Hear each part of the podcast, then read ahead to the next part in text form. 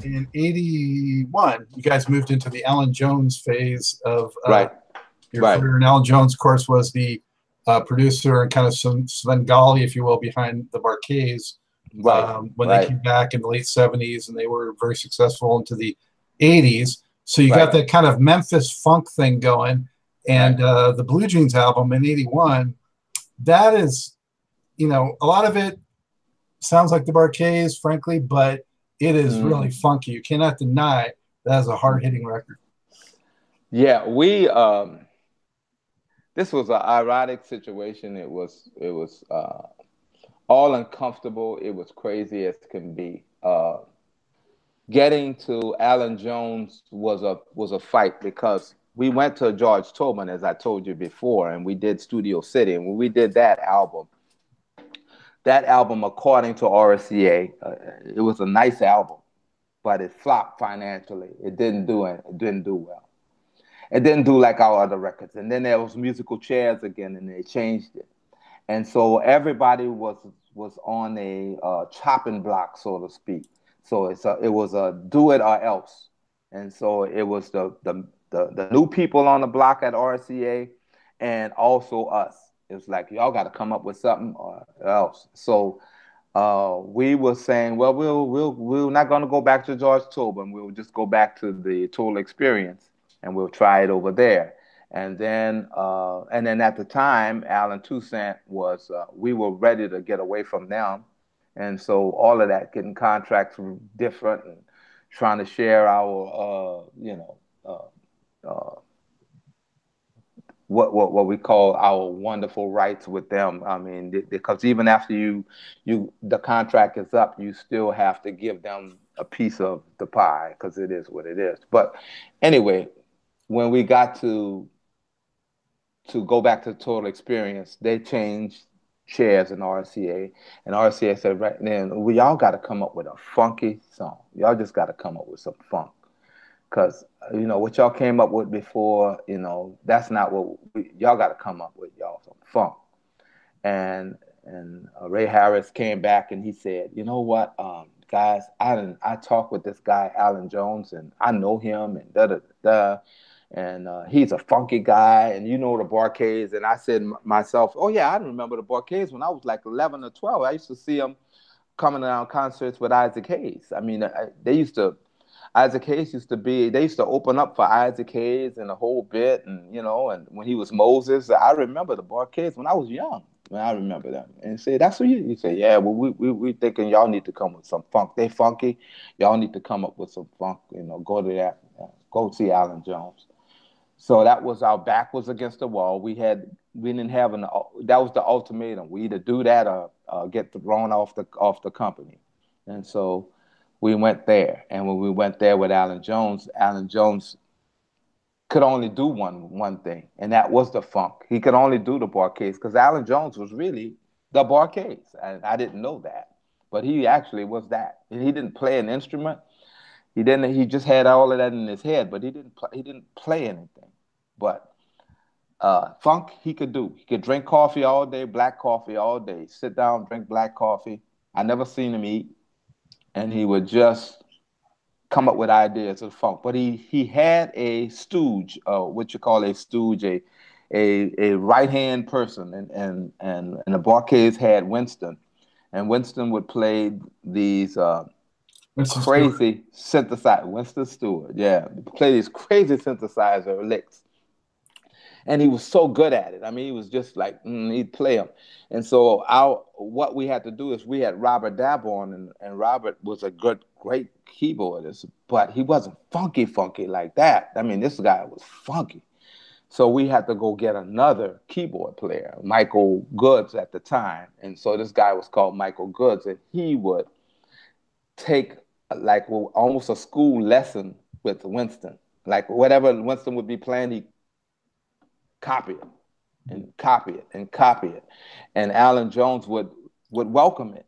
And so because he couldn't play himself, he would just be saying he, they just had a communication going on. He'd look at Winston and he'd say, Winston, I need something here. And this phrase, I need you to do. He'd do like that.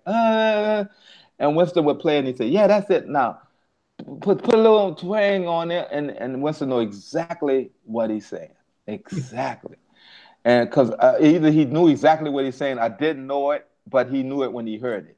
Kind of like Bernie Worrell with George Clinton in a way. Kind of, kind of like Bernie. Exactly, exactly. Now you got it. Now you got it. That's kind of how that worked.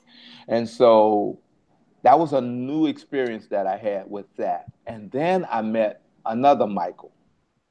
This Michael played with uh, Otis Redding, and he played guitar, and and Mike can play that guitar. But he was he played with Otis Redding when he was 12 or 13 years old. When I when we met him, he was like 30. So that was a lot of years in the studio. But anyway, um, in fact, he might have been older than 30, might have been. But but anyway, he remembers all the Otis Redding things and the time and da. But ironically, like I said, I grew up on 45s. Otis Redding was my man. Like I used to sing all his songs. I was in the studio and I heard Mike, and Mike was playing the changes on uh, uh, I've Been Loving You Too Long. And he was just playing them. And then I just sat in the studio and I just started singing. I've been loving you. And I was just going through the whole bit and and the whole studio got quiet. And uh, Allen Jones went in the studio back while he turned the lights out. And it's just him and I. And they put the spotlight on the guitar, and I was just sitting down with him singing it. And they were recording it and didn't know that. And and and they stopped and then they came they came to the back and they said, you know what? I already found out that you're gonna do this song. You're gonna cover this song. And I was like, you know, we're gonna do this again. We're gonna do it with a band and we're gonna do this and get arranger and da da da da and the whole bit. And so that was our relationship with, with Allen Jones. That was the relationship of it. And I began to respect him as he respected me. He pushed me as as a producer, he pushed me better than any other producer we had, um, because um, he couldn't sing, and he knew he couldn't sing. It wasn't like Allen Toussaint. He he couldn't sing. He knew he couldn't sing, and he would just go eh, and I would try to learn his communication skills as as he would do with Winston, and I tried to learn that and I would miss and hit and miss and miss until I actually I got good at what he wanted. And so he always loved high things. So I always tried to give him that. So when we had Take It Off, and that was a that was a big challenge for me, Take It Off. Um, but we worked and we worked and we worked, and you could see the you could see the benefits from all of it coming, you know. And from that, uh, you know, after we did take it off, we put it on the back burner. And then he said, you know what? I want to see how you feel doing uh, sugar, Sugarfoot stuff, you know? And I was like, bring it on, because I used to tour with him. So, like, whatever. Well, I got a song, you know, and they say called Blue Jeans, and I want you to try it, you know, Blue Jeans and the track. And I hated it. I listened to it and I said, I don't like that. I don't, I don't like that. And he said, Yeah, but you know, it has possibilities. I said, I don't like that. So he said, Well, just try it. And so we tried it as a band, and it sounded so different from from the original track. And it was funky as I don't know what. And so uh, I was sold on it. And then he said, Well, let's change the key. And so we changed the key in the whole bit. And we just took it to a whole nother level. And uh, and then uh, Larry Dodson started fussing with Allen Jones about uh, us having that Blue Jean song because he said that uh, Allen had first given them that song first, and that we took it from them. And but it was only after they heard what we did to it. Mm-hmm. So uh, it could have went either way but that was the, the big discussion. So to to to to make amends and to make it right, Allen Jones said, you know what, y'all y'all gonna share it, da, da, da, da. So whenever the Bar-Kays do a song, the horn players, we need you the horn players to come play for them. So hit and run and all those songs that that we're doing, that Bar-Kays Chocolate Milk was playing on, the horn players were. They wasn't using me because I was a competition. So So I didn't put I didn't do the vocals on it. But a lot of the vocals, what he did do, um, like on um, Who's Getting It Now, he had Larry Dodson sing it first. And uh, and I think Larry might have wrote it. I'm not sure, but because they had their own kind of uh, relationship, Allen Jones and the Bar-Kays. But anyway, he was he's singing on it, and he had me sing over it. Which track? Uh, it's called "Who's Getting It." Who's Getting It Now? Uh, it's a song called "I." Oh yeah, granted, yeah, that's got it. Mm-hmm. I love the groove of that song. Yeah, yeah, yeah. So, uh, so he sang it and put it over it. I, but I took it to another level. I had to tell me, baby. So I kind of, I, I'm, I'm kind of good at what I hear. Like I told you, as a kid, I've always been good at uh, hearing the notes before they, and then anticipating them before they, before they actually come. So I was actually when the track was going on, I was actually hearing it and doing it, and that was killing Allen Jones. He was like, did you hear the song before? And I said, no, I, I never heard it before. And he said, uh, well, we just did this song and, and like you went and hit the note and I, and I was going to tell you to hit that note, but you hit the note anyway. So, I mean, we're good. I just didn't know that you hear this before. And I was like, no, I, have never heard it before.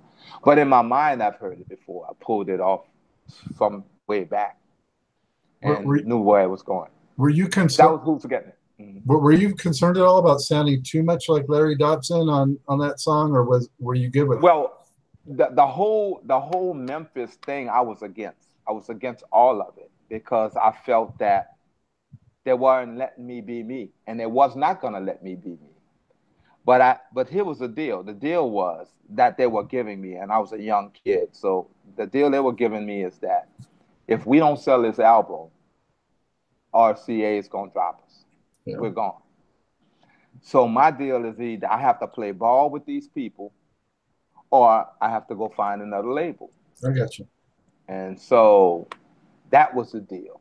So I had to figure out how to be Larry Dodson, but at the same time try to be me too, and figure that out. And so well, that was to, the hard part. To be honest with you, there's a lot worse fates than that. I mean, because yeah. you know Larry Dodson is one of the great funk singers uh, in my yeah. mind, and also yeah. uh, you know, the Bar-Kays music is among the funkiest music yeah, there is. So, yeah, yeah, yeah, um, yeah. Your love is like the Holy Ghost was funky.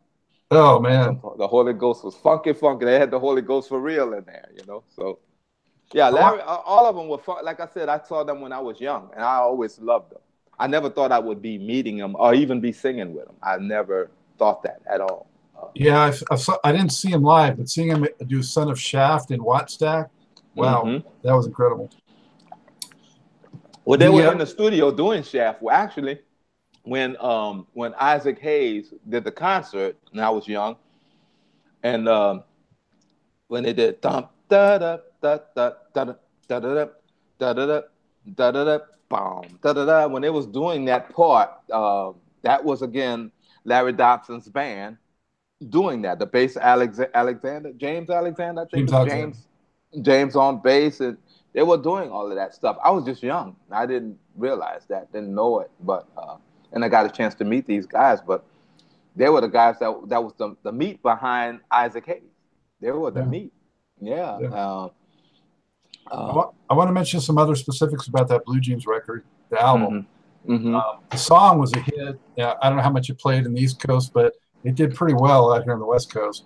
Blue Jeans album, Blue Jeans song was the biggest song Chocolate Milk ever had. The biggest song. But we have we had bad luck.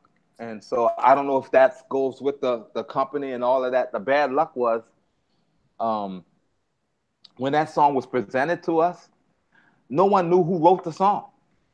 Um, and then this guy came out out of nowhere, Howard Redman said, I wrote this. And so that was the thing, you know, I wrote the song, da da da da. So we put on the album Howard Redman wrote Blue Jeans. That was the song. He was a little thug guy, you know, that came and he said he wrote it. So, you know, yeah. so we here we're using it. Then the record company says that there's a suit out that um over the p- person who wrote the song and who didn't write the song and da da da da. So they I think what that hurt the record because by the time it got to be 20 plus, and and, and we never had a crossover 20 I mean, that was top 20 song, Blue Jeans, uh, in the Billboard charts. We never had that. And, and, and, and, and uh, we've always had like a 15 top 15 song, but that was an R&B. This was a pop uh, on charts, top 20 song. And as soon as that hit the bullet, in the top 20 song, you could see the the, the aggression of promoting it and putting it out was a problem. And it, the air went out the balloon. Video play. It, yeah, it went out like a, like a yeah, and and and and the reasoning because again there was a fight between who had the who wrote the song mm-hmm. and what that was, and so we lost that. So we had and we had other follow ups. If if that would have took off, we had other songs. I mean, we had Funky Honey Buns was funky. Honey, honey Bun was killer. So, and yeah, you remember yeah. Honey Buns. So uh, Honey Buns was funky, and I thought that was gonna be the next one. If, if Blue Jeans make it, I always said that, that, that that's gonna be Honey Buns gonna be the one. But because it fizzled the way it fizzled, and and, and like I said, RCA pl- played a good part on, on not really doing that what they do, uh, we lost out on that we lost out on that. It was a pretty big album. It was funky album, just as good. The, the, like I said, the difference between um, us and the Bar-Kays is their label. What they had people behind because of their record and reputation. They had, but when when Bar-Kays put out a record, their record was on. That hit and run when they when we put out Blue Jeans, they put out Hit and Run. When they put out Hit and Run, that song, that thing just took. Off. That's off. one of their biggest hits. Yeah. Yeah, Hit and Run just took off. This record, of Blue Jeans, I don't want to like get away without also mentioning um, mm-hmm. Honey Bun is killer, um, mm-hmm. but also um, Running on Empty was like a radio ready funk kind of sound, um, mm-hmm, mm-hmm which mm-hmm. kind of was reflecting the times to me in that it was mm-hmm. sort of like um, a little bit more like what like a Midnight Star was starting to do, kind of that electro funk influence coming in. And, That's right. Um, Video Queen too. We we actually tried to get something uh, from Video Queen that had that kind of uh, uh, digital games and the whole thing about. So we was trying to get into video games and that kind of thing and that. And so that came right after we did the uh, the uh, Running on Empty. So we had it at the store. We just didn't put it put it out, but we had that. As soon as we did Running on Empty, we did something like that and put it on the back burner, and then it wound up coming up on our album again. But uh, but anyway, to answer your question, yeah, that was that was the vibe, and that was the time for running on empty, and uh, uh, it was a challenge to do that song. Actually, that was one of the big challenges to do that song. You know, you know what also leaped out to me in the credits, Frank, is uh, one Leo Nocentelli was on the guitar on some of that somewhere. He's on the credits. When um when we got to when we got to Memphis and we started to do this, um, we wanted to be as funky as possible. And that, that was the, the thing with Allen Jones also. He loved the funk and the whole bit. And Mike is already, he's a high, uh, uh, uh, uh Otis Redding kind of guy. He come from that era and he was funky too. Oh. So we met Leo I think he just came to visit or something, at a club, and we met him and we talked to him, and and we were like, man, Leo, we doing the album. He said, man, why don't you call me? You know, I, will come and do some things. He said, yeah, well, you know, we're doing funky stuff, so it, it would fit. So it was that that kind of thing. We knew already Leo because Leo was from home, down home. I mean, we, we knew him, and, and he kind of looked at us as little as his little baby brothers, kind of like you know. So uh, Leo was always funky. So when he got in that studio, he killed it. And he was being Leo, and uh, he raised eyebrows with all of them. I mean, you know, Memphis knew who he was. he so, can do anything on guitar. Uh, yeah, yeah, he was. He's a genius when it comes to that funk. I mean, you, he's funky, and so he raised some eyebrows. So yeah, we had him come in and do some things, and Allen was definitely a, uh, for it. So there wasn't, without question, wasn't wasn't a problem to do, and uh, all the funk started to work. I mean, we had everybody that was there. We um, even the drummer, even our own drummer, you know, even relinquished. He gave. He said, you know what? Hey, I want it as funky as possible. So, uh, you know, some of the songs we could use the Bar-Kays drummer, and he was okay with that. Mm-hmm. And so, a lot of cuts we used even the Bar-Kays drummer. Wow. You know. Mm-hmm. Well, that gets us to the final chocolate milk record, which was uh, Friction in '82. Mm-hmm. Again, produced by Allen Jones. Um, mm-hmm. Still with mm-hmm. more of that uh, mm-hmm. Bar-Kays like funk. And you mm-hmm. mentioned Hit and Run. That one song on there, uh, "Sweet Heat," actually sort of has a hit and run vibe to me. Well, Sweet Heat, to be honest with you, Allen Jones was that kind of a guy. He's a copycat kind of guy. Uh, he he's funky, but he's a copycat. If he's a, if it's out there, he gonna challenge it funky wise. So there was a song by Al. Uh, what's his name? Uh, can't think of his name, but she's Cutie Pie. Uh, oh, one uh, way. Al Hudson. One way. Al Hudson. Uh, Cutie Pie was the, the big song, and so he said, you know what? Uh, that Cutie Pie is big. If we could just pull something off like that and so we just did a funky song like uh like Cutie, Cutie Pie, which happens to be Sweet Heat. And so da da da da da da da bum bum ba da da ba da ba da da da bum bum ba da da and the bridge was almost like Cutie Pie, you know. But instead we say, Sweet Heat, you're always on my mind. Uh, but it's just almost like the bridge of my cutie pie but it, it had the same kind of feel of that. But that's kind of how that happened. Cutie Pie was a big song, and he too wanted bad a Too bad Sweet like Heat that. wasn't as big. I know. Well, you know, like I said, I, I hate to keep saying that, but I, I really believe in in my heart is that what One Way had to promote and where they had their radio stations to, to done, RCA just didn't they didn't they didn't have that they weren't it wasn't that good at it. Yeah, they were on MCA one way. Yeah, there, there wasn't like a RCA was not as good as as the as the others as far as doing that. That's my opinion on it, and it's hard to criticize them with that. I mean, Evelyn Champagne King did well with with the Shame. That she did well with it, but it wasn't like a funk record. You know, I mean, crossover. they had that he she and eventually she did get Kashif and Kashif did some funky things with it, but it wasn't like funk funk. And so RCA had problems with that, in my opinion. And but we're the only ones on that on that on that label. Well, this record, if you had to end it, to me, you went out uh, punching, you know, because it's a it's a hard hitting record. Friction. Uh, the 1st mm-hmm. three songs are all really like danceable funk. I mean, it just mm-hmm. gets in there. Mm-hmm. And um, or the first four songs, and mm-hmm. uh, and then "Keep It Coming" is a nice ballad. Mm-hmm. Uh, to, me, to me, has a little bit of a cameo flavor, but that's, yeah. He said we went on tour with them, and that's kind of where we got it. I was like knocked out with uh, cameos, uh, choreographed performances because they would actually come out marching, and they would have that march funk to it, and they would kind of stop and pump and pump that kind of that kind of feeling, and so uh, Candy was like that. Can it's like Candy. They were so funky. All all of their songs were bassline hard funk. Um, and so uh, when they did the slow song, which was funky, it was called uh, Star. Uh, Star. What was it? Sparkle. Sparkle. And it's called Sparkle. Well, you are on it. You're on it, guy. You're on it, Scott. When that Sparkle, uh, I thought about that. Uh, Keep it coming, having it that kind of feel. And yeah. so yeah, that was the cameo.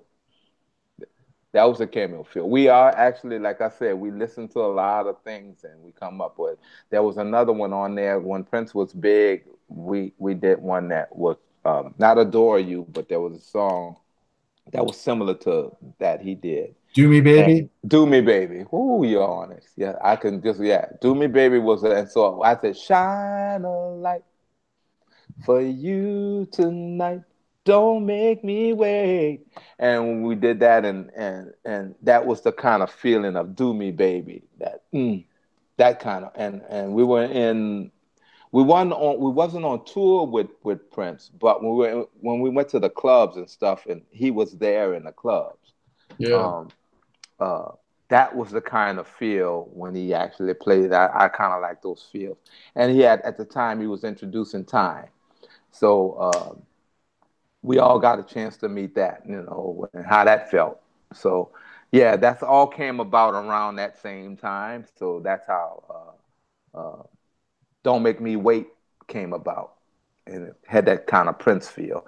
And then the other one was naturally Michael was so such a big hit. So I had a lot of Michael influence on a lot of the songs, like what we did. Uh, uh, the one I said, uh, "Take It Off," and uh, the other one that says "Shake Your Body," because uh, uh, Michael Jackson had to shake who's, your body down to the ground.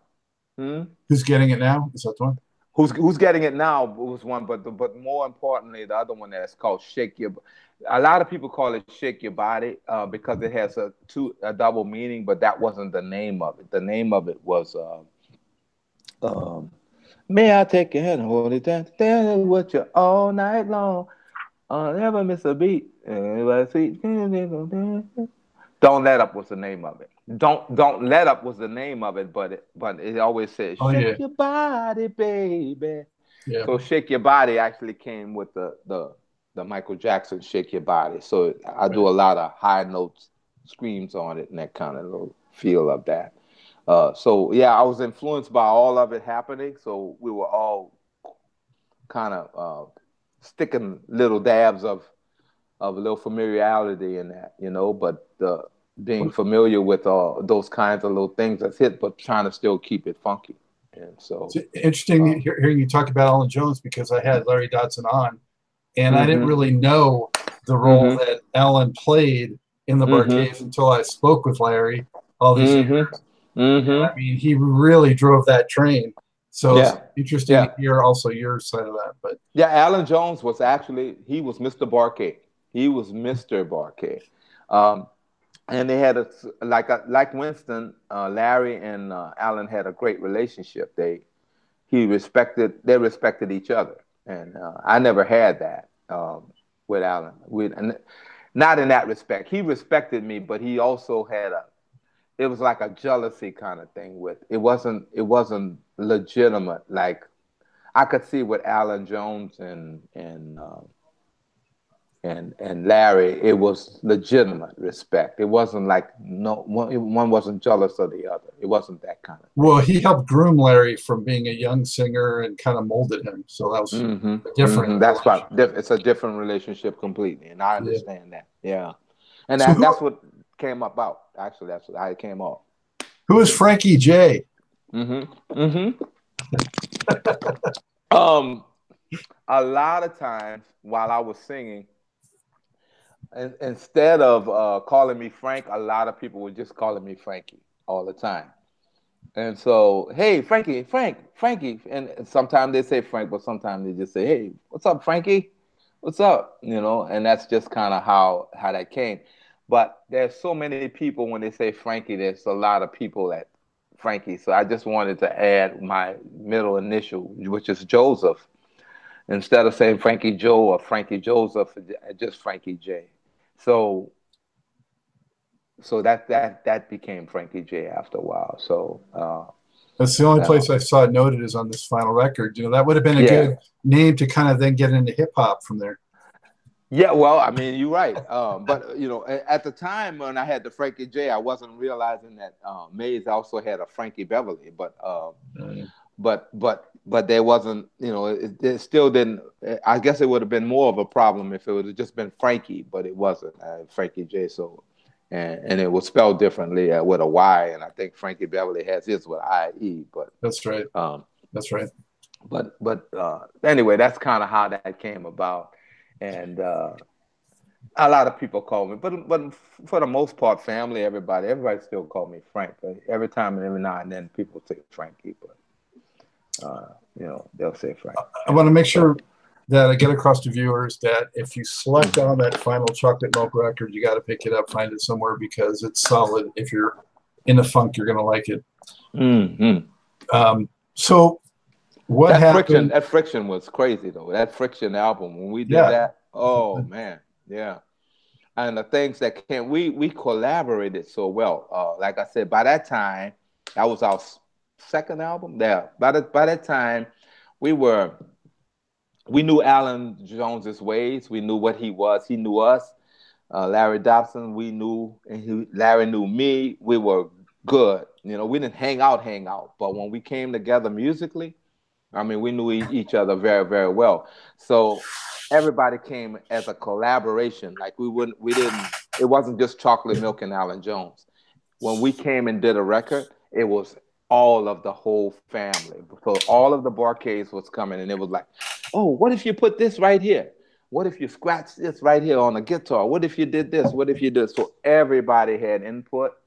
That's something that we didn't have before. And if we had that kind of stuff, like I said again on RCA Records, I'm telling you, that's what made Earth, Wind, and Fire go. What made Earth, Wind, and Fire go was they had the Cavallo. They signed with a Cavallo Ruffalo. I, I never forget that. It was. Uh, he went on to work names. with Prince. They worked with Prince after that. And they and they worked with Prince. And they they had a whole circle. Charles Stepney had a whole like the whole label would come and check them out and come in and incorporate what their views were. So they would have meetings on all of that.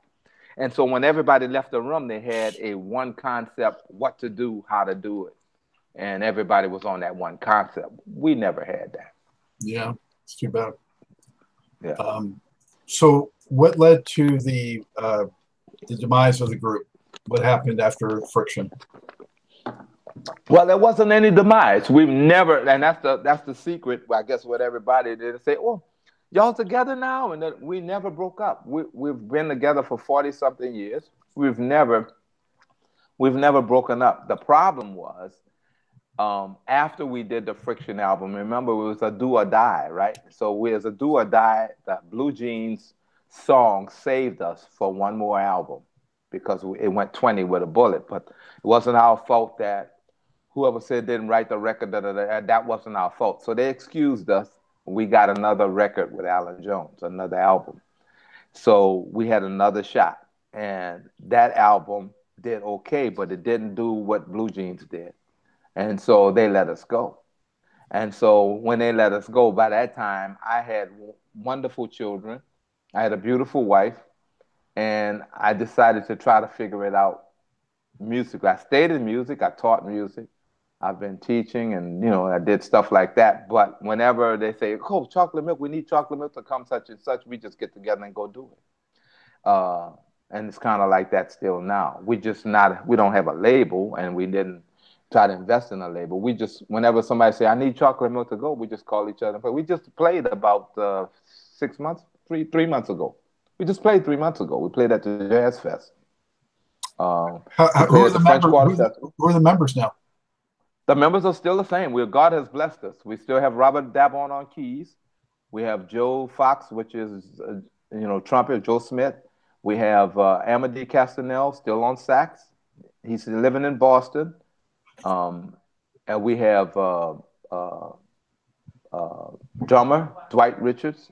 He's still there. He's still here with me, and we play together every time, every chance we get because we're kind of close. Um, and myself, and then there's Afro Williams who was in and out the group, back and forward, the percussionist. He was there and he wasn't there. Like if you go on to the Friction album and you look at that and you look at Blue Jeans, his face is not there. But on the on the on the action speak loud and words beginning, he's there. He's a percussion. He got himself kicked out of the group hmm. for various reasons, but he's back with us. You know, so he still plays. So he's still alive. So that's it. That's the that's the group.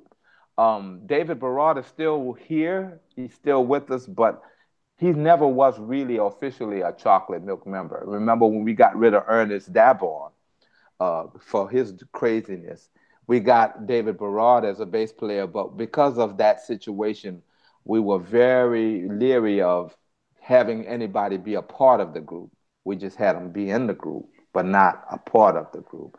Kind of so, like the Rolling Stones bass player. That's right, exactly. And you know, Cameo kind of had, had, what they had. I mean, uh, the drummer, he that Cameo's face started changing like crazy. I mean, at, at one time, Cameo was the five, six guys, and then all of a sudden it was down to two and three. It was crazy. But uh, I, I, saw I saw Cameo Frank in the late seventies. It was like about twelve of them.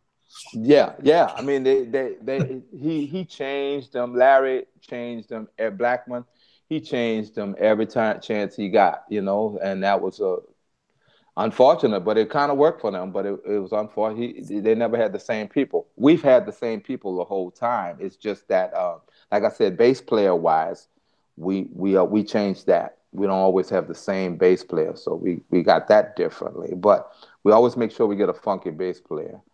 But everybody is the same. We still have the same keyboard player. We still have the same guitar player, Mario Tio. We still have the same drummer and the two trumpet, trumpet and, and, and sax. We still have that. The only thing funk wise, remember again, we were so funky that we had Leo Nocentelli. We were we were trying to be like the Ohio players were in the studio. We were trying to be studio funky, and rather than live funky. So we had Leo on guitar. We had Mike. I can't think of I can't think of Mike's last name, but Michael was there, and um, and and he played on a lot of funky stuff. He played with Otis Redding, so uh, I can't. I Mike Pizzeria Rio or no, no, that was uh, Mike Pizzarilla was the guitar player for the other album, but uh, this guy was on the um, Michael Toles. Michael Toles. Michael Toles. Wait, wait, wait, wait. Michael Toles. Yeah, Michael Toles. That's it. Michael Toles. I'm trying to remember the other. Uh, wait, Michael Toles is the keyboard. Michael Michael Toles played keyboard. That's the one we added to try to help Winston to try no, to keep here, up with Uh, here it says Michael Toles for guitar after Leo. No, okay, well that's that's Michael. That's him. Michael Toles. I'm sorry. I'm yeah. trying to remember who's the who's the keyboard guy. We have a keyboard guy, not not Robert Dabon, but uh, Robert Da. No, no not Robert. Not Robert. Um, he's on. He's on. He's inside of that. He was never on the. Paul album, Michael album. Goods. Michael Goods. That's the Michael. That Michael Goods. I'm, I, that was. I'm getting them mixed up. Michael Toles, though, is the one I'm talking about. Impressive. Michael, I remembered all that. Yeah, that I didn't you're look so imp- like you're so impressive. You're so impressive. Uh, again, accolades to you. You're right on it. But yeah, that was Michael Toles. Michael Toles was funky.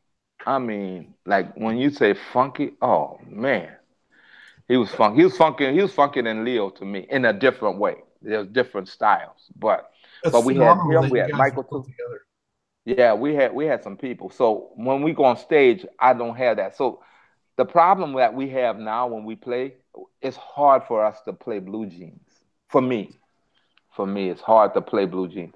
I feel like Ohio players when when when I'm trying to do blue jeans. I feel like Ohio players because Ohio players was great in the studio. They were terrible on stage. They couldn't pull it off. Um, we couldn't. We can't pull off blue jeans like like I would like it to be pulled off. Mm-hmm. It's just funky. We had Winston. I mean, that, listen to the people we had on there. Michael Toles just complimented Winston. And then we had Robert Dabon, which we already had. We, he still played his funky. And then and then we had Michael Toles, Mario Tio, the, our own guitarist. We didn't even use him. That's how funky it was. We had no place for him. So we had Michael, and then we had Leo, and then we had a, the guitar player from the Bar-Kays. I can't think of his name. He was funky. He had the long hair. Yeah, his name was Michael too. Yeah, I can't think of his. I can't no, think no, of his Lloyd. name. But Michael Lloyd. Lloyd. That was it. That was it. The Michael Lloyd, and mm. he was funky. So we had enough guitar players funking it up. So along with the keyboards funking it up, and they were playing synthesizers that had guitar sounds in it. Oh man! So we were funky all the way through. So I couldn't. We couldn't duplicate that on a live stage. So Blue Jeans didn't Blue Jeans didn't take off live to me the way all the others did. Now we could do girl calling. I could do that in my sleep. Have um, you guys have you guys ever uh, thought about going back and making any new music or? Uh, only because, like I told you before, uh, I'm an older guy now. Um, I wrote most of the songs, if not all of them, pretty much. The only way we can fly is if I write the songs. The problem with me is now is that if I write the songs, it's gonna be mine. Like I, and I have spoiled them to the point that whatever I wrote, we all share. I don't want that anymore.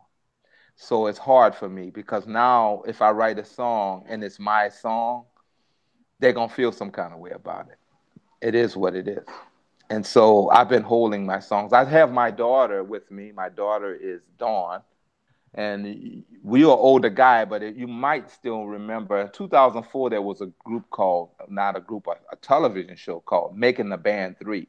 D- P Diddy had this show. It was almost like American Idol, where you have youngsters come up and and form a band. But you form a band in a in a form they call it a band, but it's a group like like in in uh like uh NSYNC and Backstreet.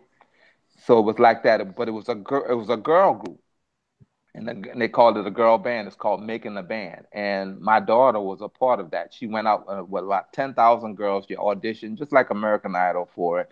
It mm-hmm. went down to five and so they went double platinum. If you go look at it, it's called Danity Kane. She came up with the oh. name when she was a young. Yeah, Danity Kane. Yeah. And it went double platinum the very first time it went out. Wow. Yeah, the Billboard, Danity Kane. Very first time it went out. When the, didn't get a lot of radio play, but it was crazy. They had a following like you wouldn't believe. So we went double platinum, and then they put out the second album, and that went double platinum and it's now supposedly on record at Billboard as the only girl group. And you know, we had a lot of girl groups. It's the only girl group that ever had back to back consecutive double platinum albums. Wow. They've never had any other girl group do that. And your daughter's so far. And da- my daughter's in it. Yeah, Dawn. What's her first Dawn. name? Dawn. D A W N. Dawn. She. There are two uh, what we would call African American girls, but one is from Atlanta and the other one is from New Orleans, and that's my daughter. Uh, Congratulations. the other the other three girls, Shannon and Aubrey, they're from uh, uh, Aubrey is from LA. And uh, then we also had what we call a Spanish girl. She was kind of Andrea Fimbres, you know. You did, so, did, did he take like production credit on that or something? He took all of it. Danity Kane came from my daughter's uh, writing. She used to she used to write uh, uh, cartoon scripts, and she used to do that in her class. During her class time, she she loved to to draw and and put in a cartoon. In fact, she's doing Adult Swim now. She's kind of doing stuff with Adult Swim and all of that. But but she actually did. Uh, Danity, they were trying to come up with a name, and Puffer was wanted to come up with the hearts or something like that. And they said, that's kind of old, the hearts. And, da, da, da, and Dawn said, what about Danity Kane? And he said, wow, I like that. Danity Kane, that sounds good. Where you get that from? And she said, well, I, she was explaining. She said, well, yeah, let's use that Danity Kane. So he owns the right to Danity Kane. Mm-hmm. Uh, yeah, he owns, but she came up with it. He's and a smart businessman. Well, either smart businessman or you have dumb people that surround you. And like I said, again, that's me. And that's why you won't see another song coming out of Chocolate Milk unless it's coming out of different. What about a Frank Richard Frank Richard record with a band? Now that has been thought about. I mean, I I, I just got to get the right band to do that, and and I haven't gotten to that point yet. And I'm still trying. I'm still an old guy, but but I'm, I'm not at, at that level like I was when I was young. But but uh, yeah, that would be that was the only way that I got songs. I got. Come on, you used to work songs. a UPS job all night. You can do it. Yeah, right. You're right, Scott. You're right. but anyway, you know, now my daughter's doing it, so a lot of uh, help is going to that. You know, like I said, Danity Kane. It's it's very hard uh, in the music industry if if you got to find the right people, it's got to be the right thing. But it's very hard for a person who's very very talented in the group, and everybody else know it, and they want to keep you down, and that's hard. That that's the hard part. Michael Jackson went through it, even with his own brothers, and and uh, and and you should know. I mean, it is what that's just what it is. Danity Kane was chosen, uh, and she was one of the five girls um, I didn't want her to go through it at all because I knew about P. Diddy. I knew about that. And he is a shrewd businessman, but he's also a knucklehead. He, has got a lot of he's got a lot of problems. And and and, and I was worried about that. And yeah, so, I can speak to his character. All I can say is that his bank account looks like he does okay. Oh yeah, oh yeah, but quite. He's definitely that, and now he's shrewd at that. He's shrewd. I, I, you know, traveled with him, saw the things. You know, musically, uh, he he should be doing something else musically, but I can't argue with the money he's making. I can't argue that. But but but here's the deal: when they came up with Danity Kane, they guided all the way through the five girls. I never knew or would have known that my daughter would actually be a part of that. Not only would she be a part of it, I didn't even think she would be like the girl. So she wrote the songs, Wow. They gave a they gave her credit for it because you know again her dad learned the lesson and I hope to pass that on. So I said, mm-hmm. look, make sure you don't share it with the girls. The problem is again, like I said, you, it's a catch twenty two.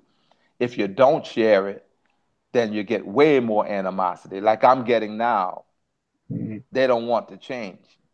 Yeah. They they want they want to share in all of it, but I, I, I caused that problem, but I'm saying it is what it is. In, in, in, in this case, in this case, she wrote all the songs. She's getting credit for it, but the other girls are jealous, especially because Puff saw it the way he saw it. He couldn't have Dawn, a dark girl, be the face of Danity Kane and sell pop records.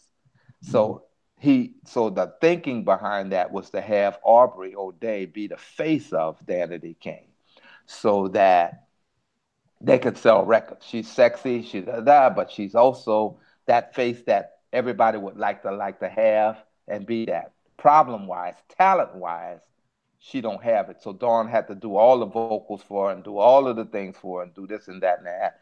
The problem is your your head gets big when you know you're the face of that and you're double yeah. and you you that's hard. All right. And so and me being the dad of Dawn, they respect that, but at the same time, they're looking at, well, that's his daughter. So I'm not letting him try to manage or tell me what to do. Uh, uh, no, I'm not taking his advice, you know. So that's a hard place for you. And it's a very hard place. And so that's kind of what that happened. So it got to be a division kind of thing. So the, they were right there. They came up with the song uh, Damage for the second album, The Damage, I got on every radio station possible. There was on American Music Awards. It was all over the place. And uh, and then they were ready to do another series, and they were ready to to get away from Puff to do that. But the lead, Aubrey, wanted it done her way, and that that rubbed the girls the wrong way. And then one after another, they started dividing. Mm-hmm. And so, you know, that's kind of what that was. So they they broke up. They actually came back together with three of them. Dawn tried it again, but it's just not gonna work because sounds a little bit reminds me of what happened with En Vogue. That's right, En Vogue, exactly. So this, this is not something that's very new. I'm just saying that's kind of what that is, and that's what. But but chemistry wise, they were crazy. Chemistry wise, they were like the Beatles. They were and so they sold that double platinum. I, I Puffy, again, he's looked up as a genius, but he's also blessed because again, I don't think he saw that coming. I don't think he did. I think he was looking to make the money off of making band. You get that big money from the from Fox, and you get that money from the from the TV stations. They pump it. They say, "Hey, let's get Puffy and have this like American Idol." Da da da da. Yeah. He was going to just run it, get the money, and just run. Yeah, yeah. But but the group got big, and it was getting bigger than him. Wow. It was getting bigger than him, and and he didn't know how to handle that. And because Puff is who he is. He knows how to make money for himself. But you ever look around, he don't know how to make money for everybody else. It just so happened he had one other surprise. Biggie Small surprised him. Biggie got bigger than he could ever get. I mean, Biggie got big. He was bona fide. He was talented in the whole bit, and Puff happened to be a part of that. Yeah. And then when and then and then Biggie died. But if you look around, Puff ain't had nobody else. He had people, but he ain't nobody's bigger than him. Yeah. You know, and that's because of what it. But anyway, that's where it is. Yeah. So that's why. Well, congratulations on your daughter's uh, success too, and just you know, um, following yeah, in your footsteps to some extent she's doing her own yeah she's doing her own thing now and making her own way and uh, you know hopefully she's like a what we call nowadays it's called an indie artist. So you don't have to have uh, a, a, label like like back in the day we were worried about. Technology man and the internet. Technology that's why we're here right now. Yeah that's where you go. And i know nothing about it. So my daughter would have been uh, to hook us up right really quickly as slow as i was you saw how long it took me so But hey, uh, Frank, Frank, I really appreciate all the time you spent with me. I mean, yeah, yeah, it's gone longer yeah, than I, I, had intended. But I want to ask you one more question before we part ways. Yeah. And so it's got to be a doozy, right? Yeah. And that question is, um, how would you sum up the chocolate milk sound? What made chocolate milk and continues to unique, and how would you like the group to be remembered? Um, I, I, I guess first to be remembered by, by our we we accidentally came up on what Allen Toussaint had come up with. I really liked uh, the vocals uh, matching the horns. I thought that was something that was different, and the, the way it was done had a lot of uh, had a lot of had a lot of identity to it. And and and the way we did it actually created that. So i was trying to create that again. It's just unfortunate like i said we didn't sell the records all over the place like we should have. If girl calling would have been all over the way i thought it would have been you know the way you heard it to be and where the, the celebrities thought we were going when we were going with it um, i think that would have been the sound. That would have been our sound and that would have took us where we were, you know, where where we would have been remembered as, wow, you know, those guys, you know, when, when the singer sang, you know, get that door, da da da da, everything would have been the same because that's how we we we we spoke the same the same language when we when we came out, and that's kind of how we, Girl Calling was produced. I mean, we didn't. Uh, we didn't say, okay, we're gonna sing this note and we're gonna play this note. It, it, it just came out that way.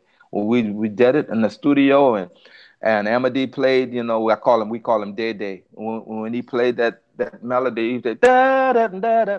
Da, da, da, da, da, da, da, da, and I would put, I wouldn't change it. Baby, if I had my way, I would stay with you forever. And we did that together. And it was so like on point. And Alan was like, wow, let's do that again. And let's let's let's let's do another one like let's do one with Joe like that. And it was so nice that the the horn players could actually play melodies that would speak in the way it spoke that I could actually translate that to English so everybody else can get it. It, it was that make sense? It, it, was light in touch. Yeah. Still delivered a, a, hard funk groove feel. Yeah, yeah, it did have that. It had that hard, and I, I think I think when you look at that part from from the instrumentation part on that end, where where it comes from the bottom and all of that, guitar and bass, that's what you felt. You felt that, and you felt that syncopation. It was backwards. We never had. We had songs like um, uh, back in the day. There was uh, Chaka Khan and Rufus, and Rufus had a song that went ba love me ba and so we had the feeling almost backwards, but we had something similar.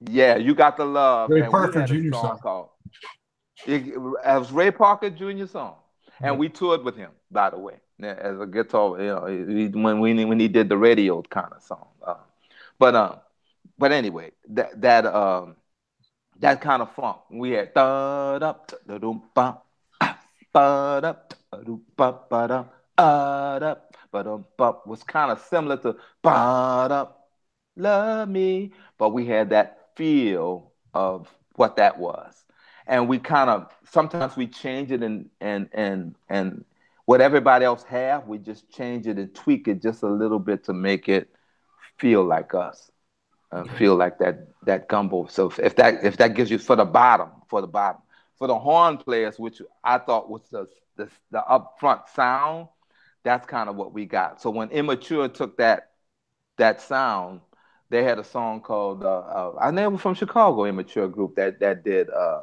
you got it. They did that. They took our track and put you got it. They just took my voice off. And uh oh, we got it, it's you got it, we got it, whatever, by immature. And they did the they did our track. Mm-hmm. And that's that was kind of how people did during those times. They would uh they would uh uh what we call it take the track, they would um uh they're still doing that now, you know. They they interpolate it. Uh, yeah, I forgot the what's the I'm missing the word, but sample interpolate. Sample. There, there was sample. You know, yeah.